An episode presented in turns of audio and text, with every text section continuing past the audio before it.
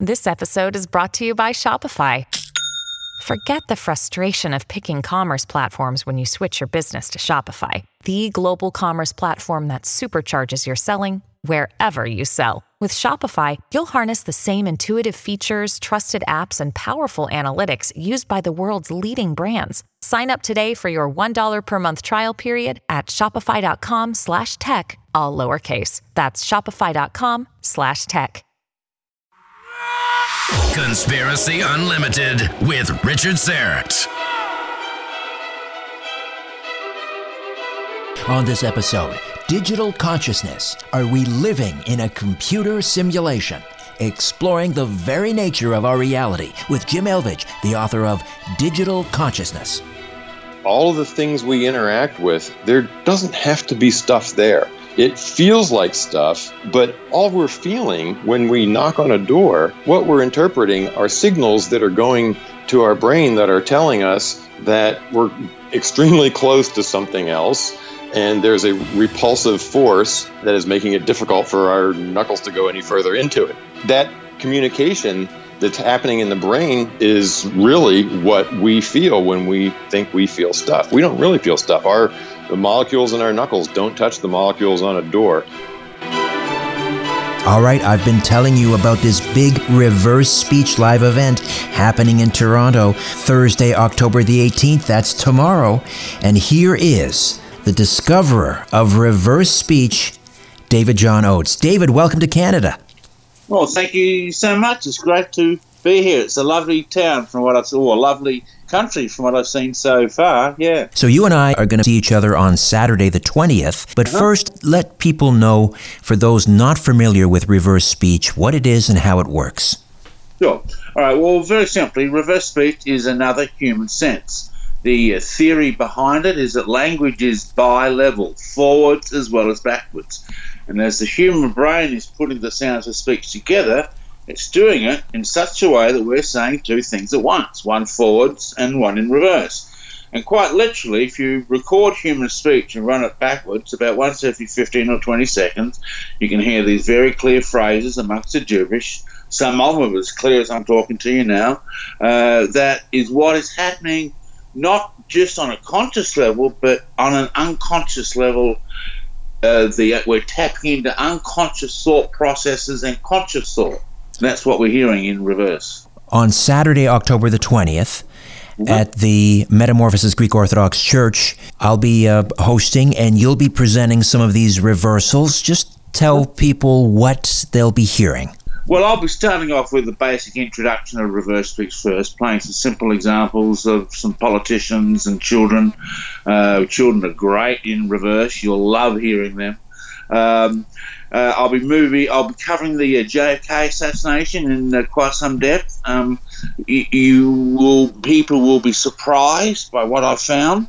Um, it doesn't necessarily fit all the conspiracy theories floating around. So, if you want a new perspective on JFK, I may cover the moon landings, um, and um, I'll be going into the therapeutic aspects of reverse speech, and I'll be going way down deep into the spiritual level and how reverse speech taps into the spirit or the soul. Fantastic, David. Looking forward to it. I'm going to work Christian Dicadieu in here from Crime and Trauma Scene Cleaners, who is presenting this uh, fabulous reverse speech event. Christian. Hello. Hi, Christian. So, let people know all the details about the uh, the three day event. Uh, okay, well, everyone, there is a three day event of reverse speech. It is uh, an absolute amazing technology. We're very excited and very proud that it's uh, here in Canada, and the founder, David John Oates, is here. So, Thursday, October the 18th, from 7 p.m. to 9 p.m., at Metamorphosis Greek Orthodox Church in the basement. Tickets are $10 at the door. We will be conducting reversals found on politicians, both Canadian and American, and some international. So, that's Thursday. Friday evening, it's an amazing evening. I mean, the Friday is just great.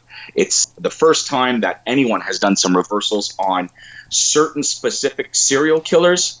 We've got some amazing reversals on Jeffrey Dahmer, some outstanding reversals on John Gotti and Richard Kuklinski, the Iceman, one of the most famous hitmen in the United States, working for the Gambino family and a private contractor. We've also got some uh, amazing reversals on uh, Richard Ramirez, uh, the Night Stalker, just a combination of different mobsters, hitmen, and of course, uh, very infamous uh, serial killers. So that's Friday night, and that is from 7 to 9 as well. Metamorphosis Greek Orthodox Church. Tickets are $10 at the door right beside Donlands Station in the basement. Now, the main event this Saturday, which of course will be hosted by you, Richard, presented by Crime and Trauma Scene Cleaners, is from 2 to 5 p.m., three hours, and it is uh, at Metamorphosis Greek Orthodox Church. Again, tickets are $15 at the door, and David will be revealing new aspects and new angles to the JFK assassination, as well as Princess Diana, the moon landing, and a multitude of other very, very popular conspiracies that reverse speech has opened up the doors to that was never ever uh, known about previously. And that will be held this Saturday, the 20th of October, between 2 and 5 at Metamorphosis Greek Orthodox Church. $15 at the door in the basement, right beside Donlands subway station. So, a quick recap. Thursday, October the 18th, David John Oates presents the reversals of politicians. That's 7 to 9 p.m. Metamorphosis Greek Orthodox Church. That's 40 Donlands Avenue, right next to the Donlands subway station in Toronto. That's Thursday, October the 18th. Friday, October the 19th, 7 to 9 p.m., same location, 40 Donlands Avenue, the reverse speech of hitmen, mobsters, and serial killers. That again is 7 to 9 p.m., $10 at the door. And then Saturday, October the 20th, you and I will be hosting as David John Oates the discoverer of reverse speech, attempts to solve the JFK assassination using reversals. We'll also hear about the moon landing hoax and the assassination of Princess Diana. That is 2 to 5 p.m. 2 to 5 p.m. $15 at the door. Again, 40 Donlands Avenue, Metamorphosis Greek Orthodox Church. A presentation of crime and trauma scene cleaners. For more information, go to reversespeech.com. David and Christian, thank you so much. Look forward to seeing you. Thank you so much. Thank you so much. Conspiracy Unlimited with Richard Syrett. Pursuing the truth wherever it leads. Exposing evil and corruption and the secret machinations of powerful elites. Revealing the high strangeness beneath the surface of our supposed reality. Coming to you from his studio beneath the stairs. Here's Richard Syrett.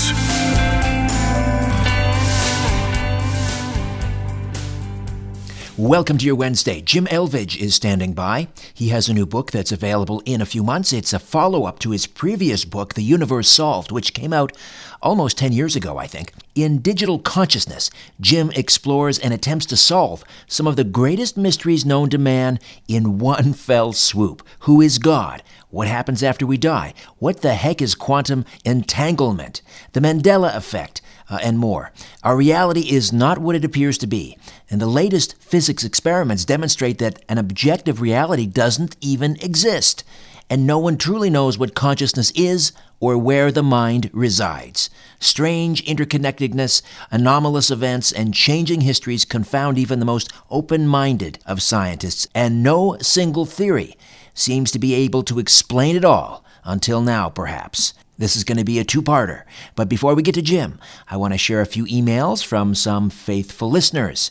Good evening, Richard. I found your podcast through Suggested on my podcast app on iPhone 8.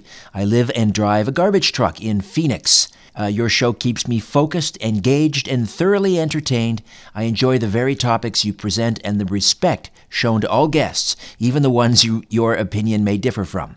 Keep up the great work. I especially enjoyed the Philadelphia experiment and Q episodes recently. The best to you and your family. Jeremy L. Dow. Well, thanks, Jeremy. Great to hear from you and God bless. Hi, Richard. Jason here from just down the road in London, Ontario. I was introduced to you on Coast to Coast AM, and I am a weekly listener to Conspiracy Unlimited and the Rock and Roll Twilight Zone. I download the podcasts to my phone and listen while I'm at work. I'm I am part of a paranormal investigations group called Capture Paranormal. And your shows inspired me to start my own podcast called the Capture Paranormal Podcast, based around the group. Thank you for the hours of great listening, and I will continue to follow along. Thanks.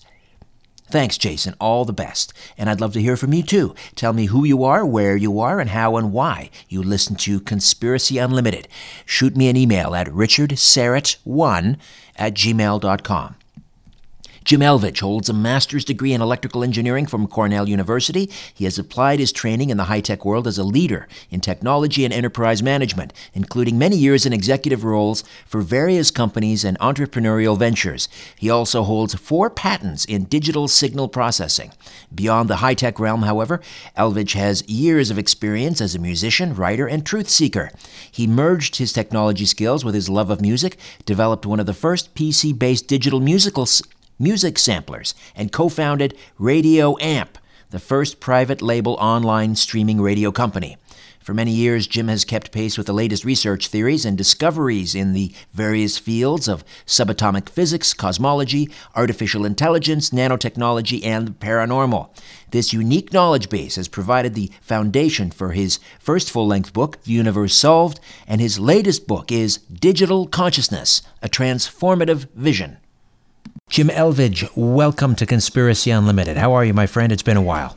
I'm great, and thank you very much, Richard, for having me back on. Uh, we go a long way back. Um, I've always enjoyed our conversations and the interviews, and it's great to be on your show again. Oh, likewise. You know, uh, how long has uh, this book, Digital Consciousness, been in the works?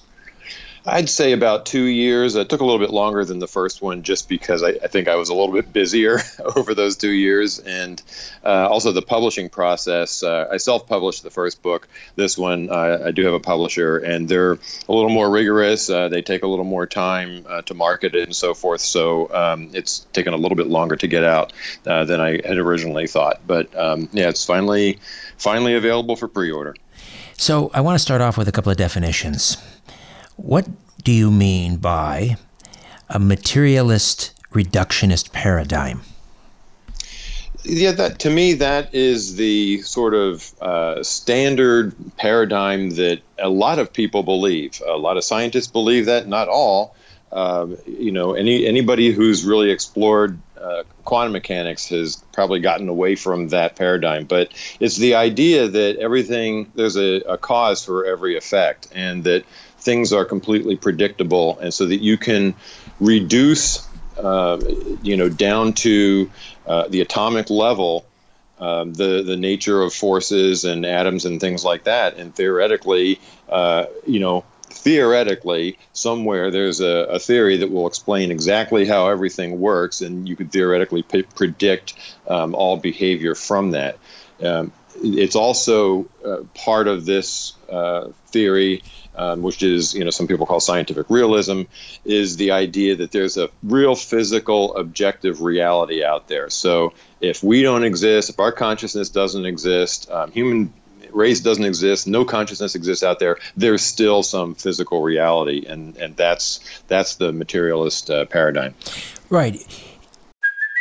Hey, it's Kaley Cuoco for Priceline. Ready to go to your happy place for a happy price? Well, why didn't you say so? Just download the Priceline app right now and save up to 60% on hotels. So, whether it's Cousin Kevin's Kazoo concert in Kansas City, go Kevin, or Becky's Bachelorette Bash in Bermuda, you never have to miss a trip ever again. So, download the Priceline app today. Your savings are waiting. Go to your happy place for a happy price. Go to your happy price, Priceline. It it's very um, it's very fatalistic in a way because everything is reduced to a predictable outcome. It's an equation. If you can, you know, all of the inputs that go into the computer, you can you can determine what the output is going to be. It's a very a religious view, isn't it? Because a religious person or a spiritual person argues against the materialist, uh, and and and suggests that you know no obviously there's there's there's more to the to the world than than can be seen or felt or touched or smelt and so forth.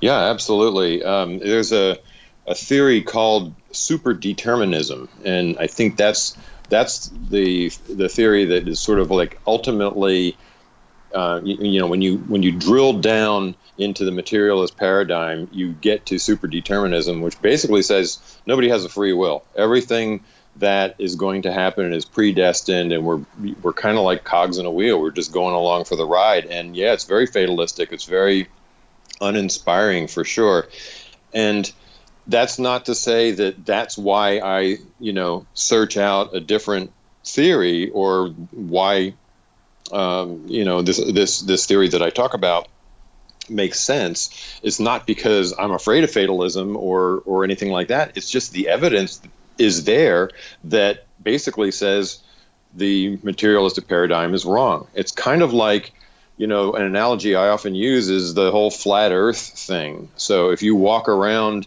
town, you know, you can walk around. Uh, you know the beach or the desert or wherever and you look around it just seems like it's flat. You don't see the curvature of the earth. You can't see it from the altitude of six feet.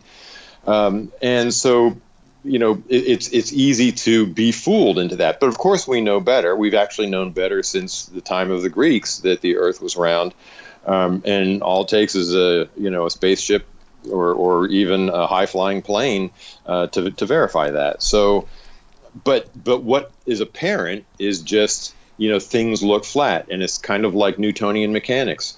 Uh, that seemed uh, you know a very apparent kind of theory until uh, Einstein tar- started talking about strange effects at speeds approaching uh, the speed of light.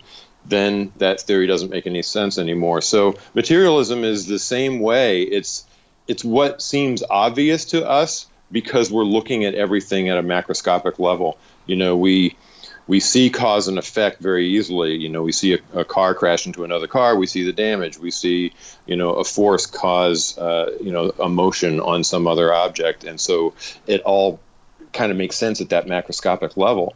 But that doesn't mean that there isn't anything completely different layers underneath that level. And that's that's where that's where scientists are starting to explore now. And that's where they're all baffled because the results of experiments are indicating yeah that materialism that materialistic paradigm doesn't exist.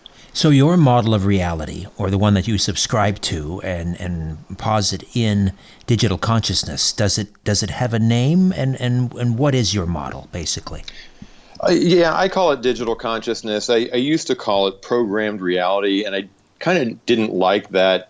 Um, after a while, I didn't like that because it implied that there was some programmer behind it. You know, when you think of uh, something programmed, it implies that there was some entity that programmed it, and I don't think that's necessarily the case. I do think it's digital. I think you know the idea of digital and consciousness are two key um, areas to explore. Um, and you can argue whether the universe that we see or the ultimate reality is digital or continuous, or you know, digital or analog, continuous or discrete. And from all of the evidence, it seems to me that it's digital. Uh, you can also argue whether or not consciousness is a more fundamental property of things than just an emergent property of the brain. And I, I, believe it is, and I believe there's a lot of evidence for that. So those two key things: the fact that the uh, all that there is, the, the the universe is digital deep down, and that consciousness is not just an artifact of the brain, but more a fundamental construct of reality. Those two key things together have profound implications and profound explanatory power uh, for all of the anomalies that that uh, puzzle us these days. So when I think of digital, I think of television, I think of mm-hmm. the computer, I think of electronics. But how can consciousness or be digital? How can how can reality, when you scratch beneath the surface, be digital? I think of digital as ones and zeros. It's it's on or it's off. What does mm-hmm. that mean when we're re, when we're applying the term digital to, to consciousness or to reality? Well, let, us take reality first. Um, the, the consciousness question is, is actually a, a, really good one and probably would take a little bit longer to talk about. But the idea of, of reality being digital, you could think of it this way. It's, it's another one of those things where if you look at something at a macroscopic level, it does appear continuous. So, for example, um, you, uh, you're at a, at a pond or some body of water and you can see you know some ripples in the water or something, and, and it looks like a, a continuous flowing thing. If you drop a pebble in that in that pond, you'll see discrete waves moving out from the point of entry of the pebble. So there's a digital or a, a discrete nature to those waves. But under those waves, they're just made of you know millions of molecules of water that seem to flow together but when you go even further now we're four levels down that water is actually composed of molecules and those molecules are discrete things but then you go further down and traditional science would say yes those are uh, discrete things but they're composed of you know fields of, of forces that uh, are continuous and then when you go even further, we're probably six levels down now in, in this kind of thought experiment. Um, quantum mechanics starts to to come into play, and everything seems to be discrete again. So it, it's it's a it's a it's a question that isn't obvious whether or not reality is ultimately discrete or continuous.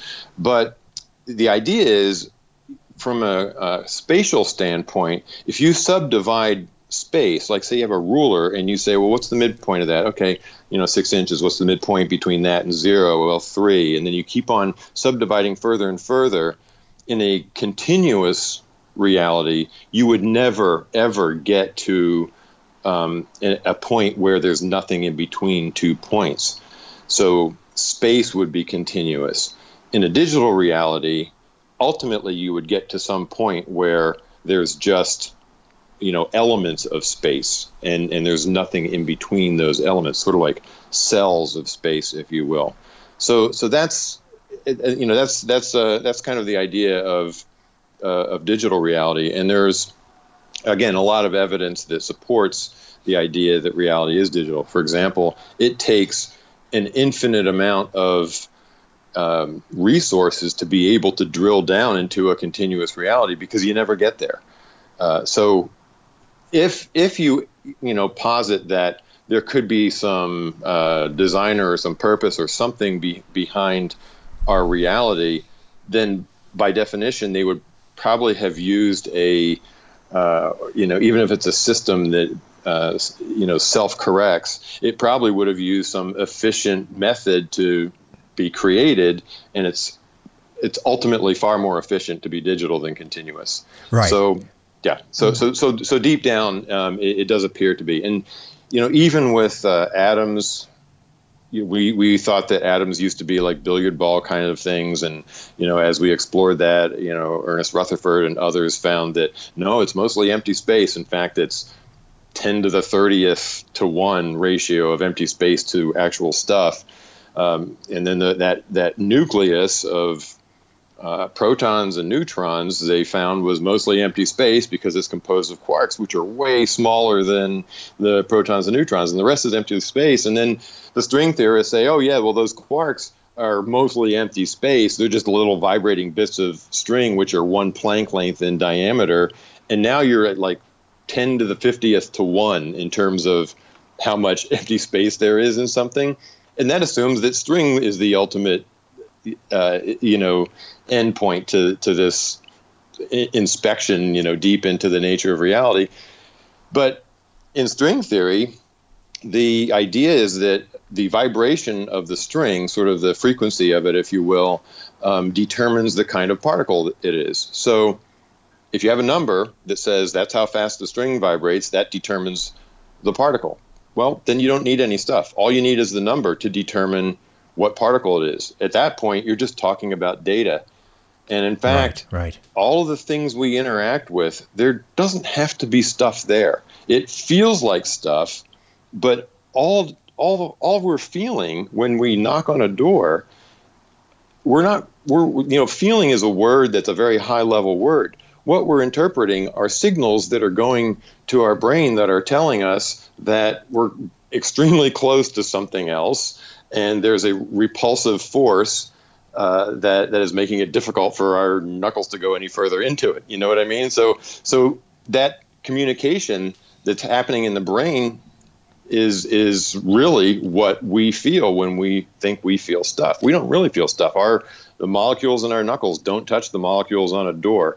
So um, That's right. Yeah, well, when you get it's like yeah, when you get right down to it, it's it's, it's very interesting. Well, it's it's. I think Einstein was maybe talking about that when he said that there is no matter. There's uh, just energy that is slowed down to such such a rate that it becomes perceptible to our senses. There is no matter. Yeah, exactly. And Einstein was one of those people. I have I have so much respect for him because he thought out of the box. He he. You know, one of the things that is very common uh, in the scientific world is, you know, the foundation that all theories are based on is something that has been learned, and it's something that often isn't questioned. Well, Einstein was able to say, you know what, I'm gonna, I'm not going to assume anything. I'm going to think out of the box and and question everything that I've always learned, and that takes that takes a lot of courage. And he was, and he came up with some amazing uh, ideas because of that. He was going to do it his way. The history of rock and roll is littered with suspicious deaths and the unexplainable. If he wasn't going to get off the grog, which he wasn't, it was probably going to kill him. Lennon, Hendrix, Presley, Jim Morrison, the truth told by the experts and the people there. Revelations that will blow your mind. The Rock and Roll Twilight Zone with Richard Syrett. Listen and subscribe at Apple Podcasts, Spotify, and the Westwood One podcast app. Theoretical physicists say that there's as many as 12 hyperdimensions. Here are just three of them Conspiracy Unlimited, Conspiracy Unlimited, Conspiracy Unlimited. Pretty cool, huh? Uh, here's an extra one Conspiracy Unlimited. Hey, how about one more? Conspiracy Unlimited. And the great thing is, we have six hyperdimensions left. Conspiracy Unlimited. Five. Or something like that. I'll ask Richard later. Jim Elvidge, the author of Digital Consciousness, is here.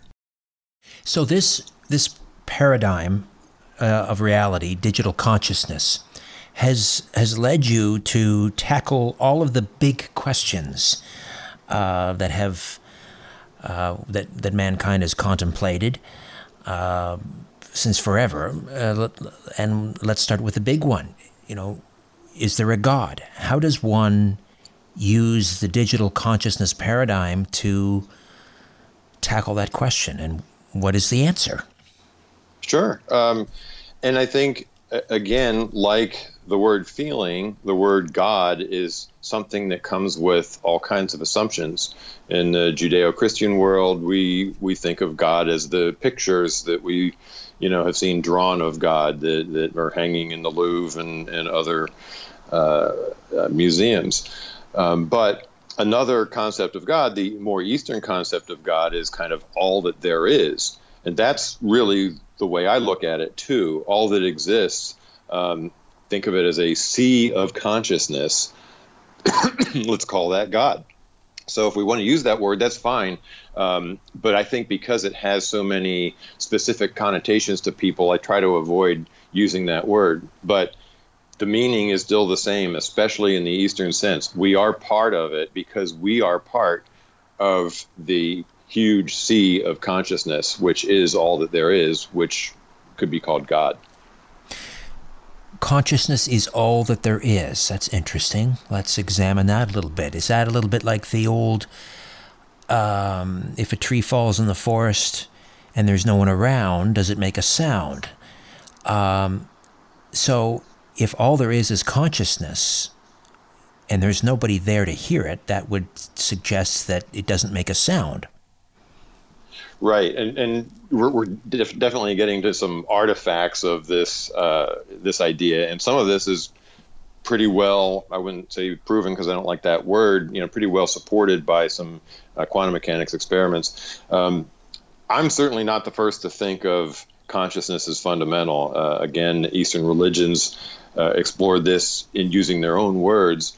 Uh, Max Planck in 1931, he's a pretty respect, respectable uh, Nobel laureate who said, I regard consciousness as fundamental. I regard matter as derivative from consciousness. And when I saw that quote, I was like, oh my God, you know, he, he got it. He, he understood this.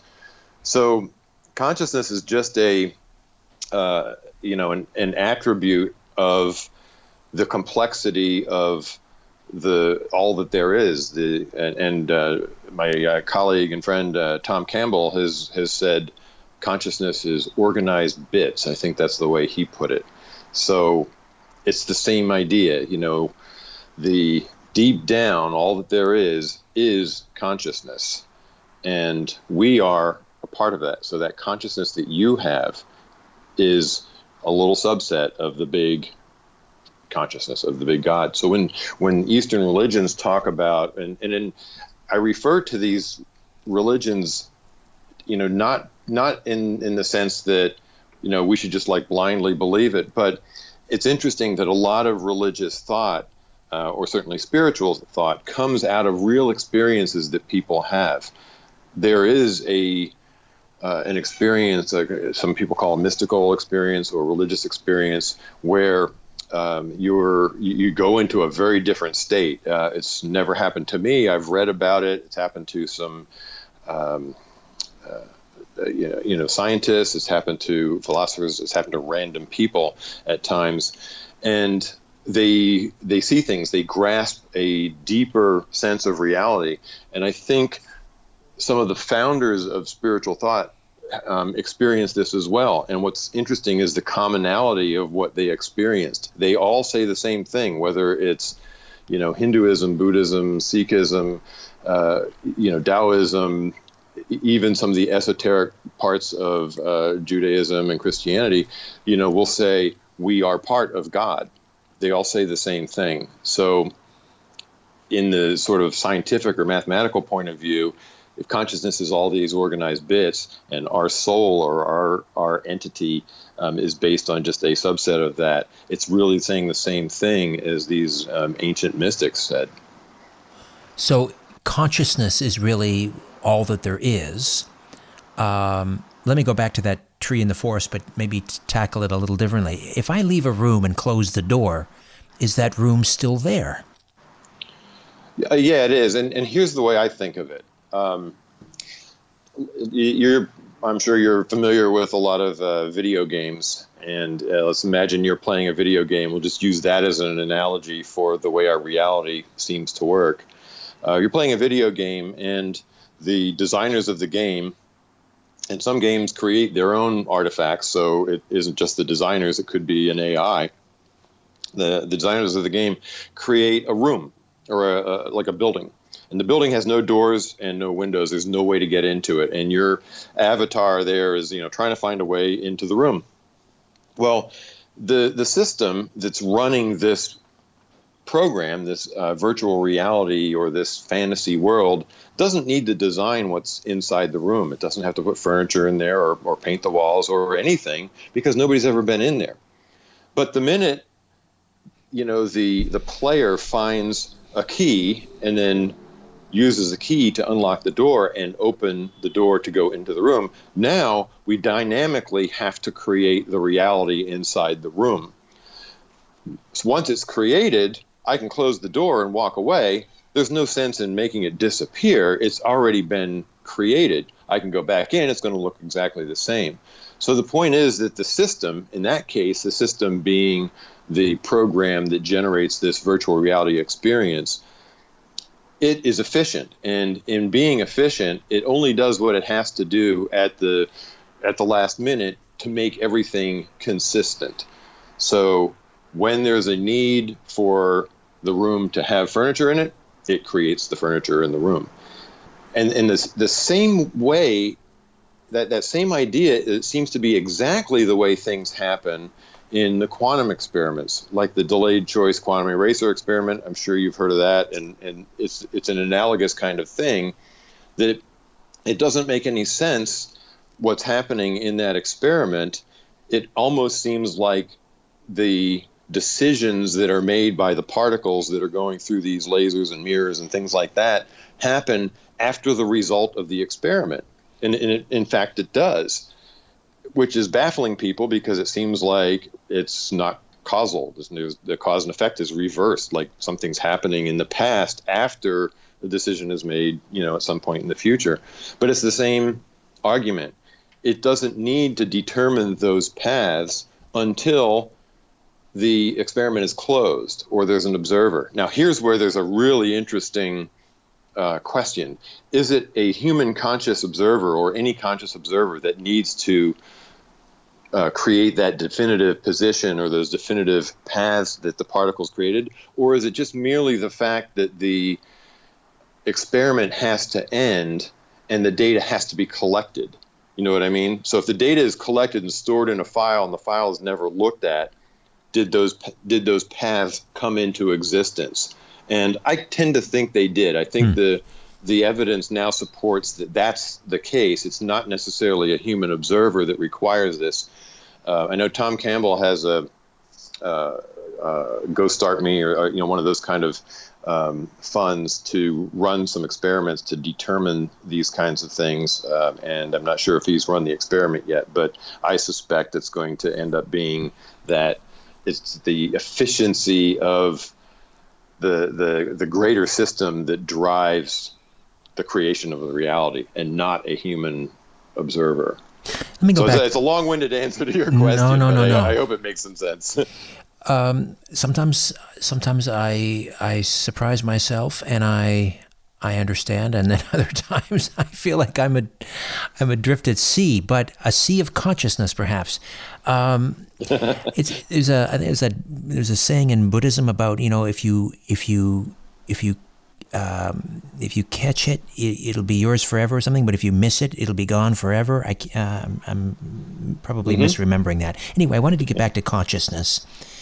Uh, and and that leads us to the other big question we talked about about God, uh, and God is sort of just everything.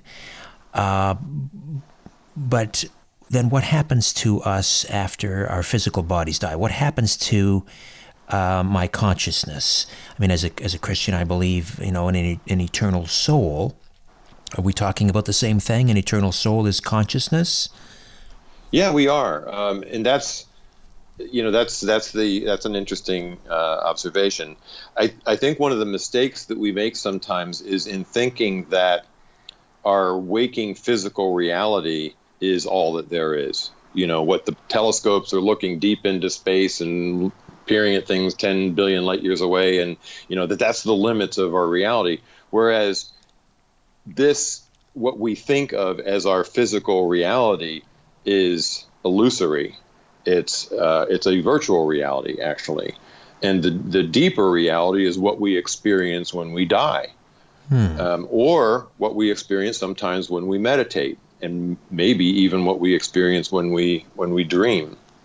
Uh, so, the in between lives, uh, the near death experiences are hints of getting to the you know the truer reality. And that's the one that is the sea of consciousness i think. Now it doesn't have to be. It could be that that there's an even you know there's another layer you know beneath that and that's the the sea of consciousness and that's digital. It's i don't really know. I mean i don't think we could that's that's one of those questions where it may be impossible to know. But the fact that we do have a lot of anecdotal evidence of people who have experienced in between lives, who have experienced reincarnation, who, you know, and you can corroborate some of their past life experiences, who have near death experiences that statistically speaking, they line up so well, you know, across different cultures that it's hard to come up with any reason why they would exist other than the fact that, you know, we are attaching to some other uh, entity or some other um, level of reality. So these kinds of things are, you know, it's real evidence. It's real uh, consumable evidence that there's another aspect to it, and that's, I think, where the real consciousness probably lives. The materialists, of course, say that's all anecdotal, and they say things, for example, that you can stimulate or you can simulate a near death experience by stimulating certain cortexes in the brain. Uh, and that, that uh, for example, uh, a near death experience is just the, the brain's way of making the death experience perhaps more pleasant. You know, the, the tunnel of white light, yeah, see, I, I, seeing relatives. Honestly, yeah. yeah, I think that's been totally disproven. There are so many studies now that, uh, for, for example, uh, people have the same experience when they're not oxygen deprived. So there have been uh, what's called shared death experiences, where you are with somebody who is dying and you have an experience along with them, Well, you're not. Your brain isn't oxygen deprived, so that white light that you see and all the same kind of experience that you have that's the hallmark of a near death experience you can have in a shared death scenario when you're not oxygen deprived and and fighter pilots who hit you know 9 Gs or something like that and have oxygen deprivation to their brain they don't have near death experiences it's it's something completely different so the materialists sadly cling to it's like an ancient religion that they just won't let go of and for fear of I don't know tumbling their entire foundation of, of belief system. But you know the evidence is is just pretty clear to me. So then, do you think uh, at some point we will be able to measure things like I don't want to. Well, I'll use the word the soul, or if people want to use consciousness, that's fine. But the idea that it, the moment that it, it's leaving the body, will we will be able to to measure things like that? I don't know. I've never been asked that question, and, and my gut tells me no. Um, I know back in the early 1900s, I think people did some experiments where they weighed people before or after dying, and and you know tried to claim that there was some small difference in weight as if the soul had a had a weight. But to me the soul is is again ultimately it's just information. I think all that there is is just information. And so it can't really have weight but I could be wrong. I mean, you know, maybe there would be a way to, to measure that. I just can't imagine it right now. so the idea of consciousness then being eternal, uh, and, and, people argue about where the center of the mind is. Where is the mind? And the materialist again would say, well, it's perhaps centered in the brain. The mind is in the body. The mind is in the body. You would argue that the body is in the mind. Yeah, absolutely. I mean, the body is uh, is a perception of the of the mind. Really, it's a it's an avatar for us to to learn with. Um, yeah, I, I, think that's that's probably the, the best way to put it. But the idea that there is, I mean, is there an objective re, uh, an objective reality? Is there an objective truth? Uh, well, I suppose that there there there could be. I mean, I think that there are some things that are more real than others. So, for example, the in between lives, the afterlife, the um, where the the soul resides is probably much more objective than our the virtual reality that we appear to live in. Um, I did mention before that it's possible too that that's even virtual and that there's something deeper that's more fundamental. But um, so that's why I say you know levels of reality.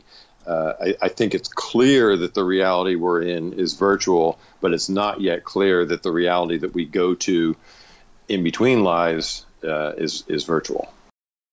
Okay, well, that concludes part one of my conversation with Jim Elvidge. Now, before I dim the lights in my little studio beneath the stairs, I'll be right back with a word or two about episode 133, which drops Friday.